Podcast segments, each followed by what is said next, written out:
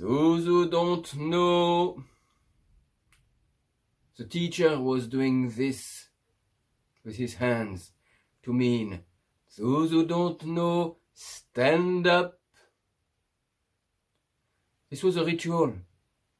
Every morning, the teacher started the day asking questions that we were supposed to be able to answer if we had done the homework. Those who don't know. Every morning, a good deal of my classmates stood up. I was 10 years old. I could read fluently. I knew my multiplication tables well enough. I could answer the questions. The teacher knew that, and therefore he didn't ask me. I kept sitting. A boy who would remain seated but couldn't answer a question if he was asked was in serious trouble. The teacher could slap him, or pull an ear, or a cheek, and pull, and shake, and keep asking. And so you don't know where the Loire begins and under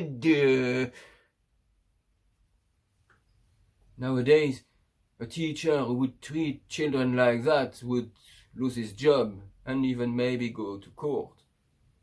But it was the early 70s, the middle of nowhere, countryside France, and there were still very old school teachers who behaved like dictators.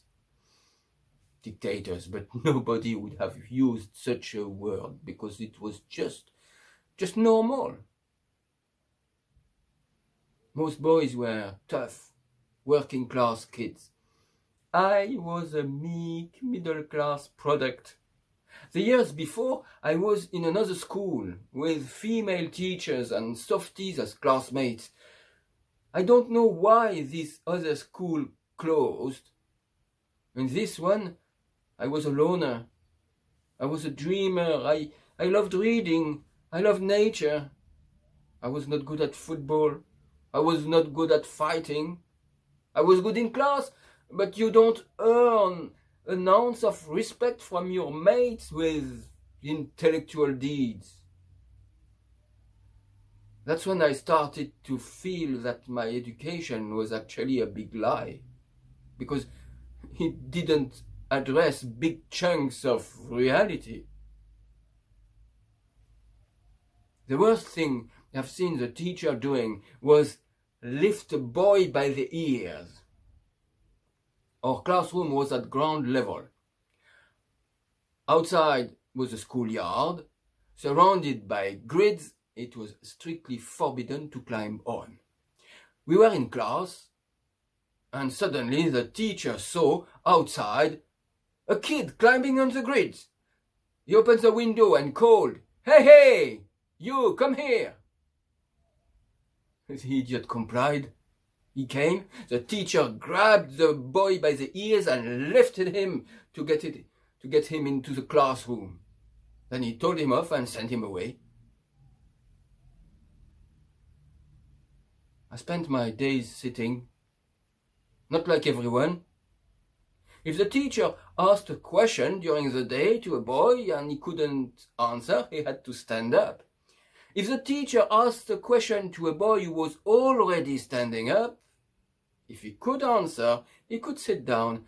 If he couldn't, he had to kneel. And this was normal. I didn't like normal. I was thinking, parents sacrifice themselves for their children so that they can have a good education. That's most probably something the teacher told us. And I could only agree with him parents have to go to work to earn money. And then back home, there are still so many things to do, so many chores. So, yes, parents sacrifice themselves for their children so that they can have a good education, learn a job, earn good money, get married, and have children in turn, and then sacrifice themselves. This seemed absurd to me. I was also thinking, humanity keeps making progress.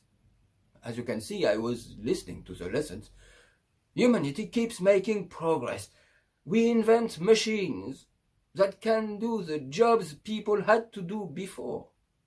For instance, before they were plowing the fields behind horses or oxes. Now they have tractors, so much more powerful. So we, we should be on holiday most of the time, no? My favorite memory from that time is daydreaming, me daydreaming, looking through the window at a sunbeam passing through the leaves of a tree. It was 3 p.m. It was a beautiful time and it was a beautiful light.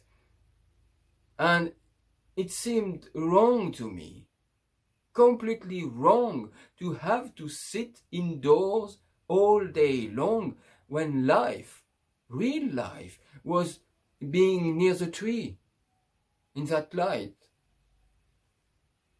I still feel the same. I love freedom, don't you?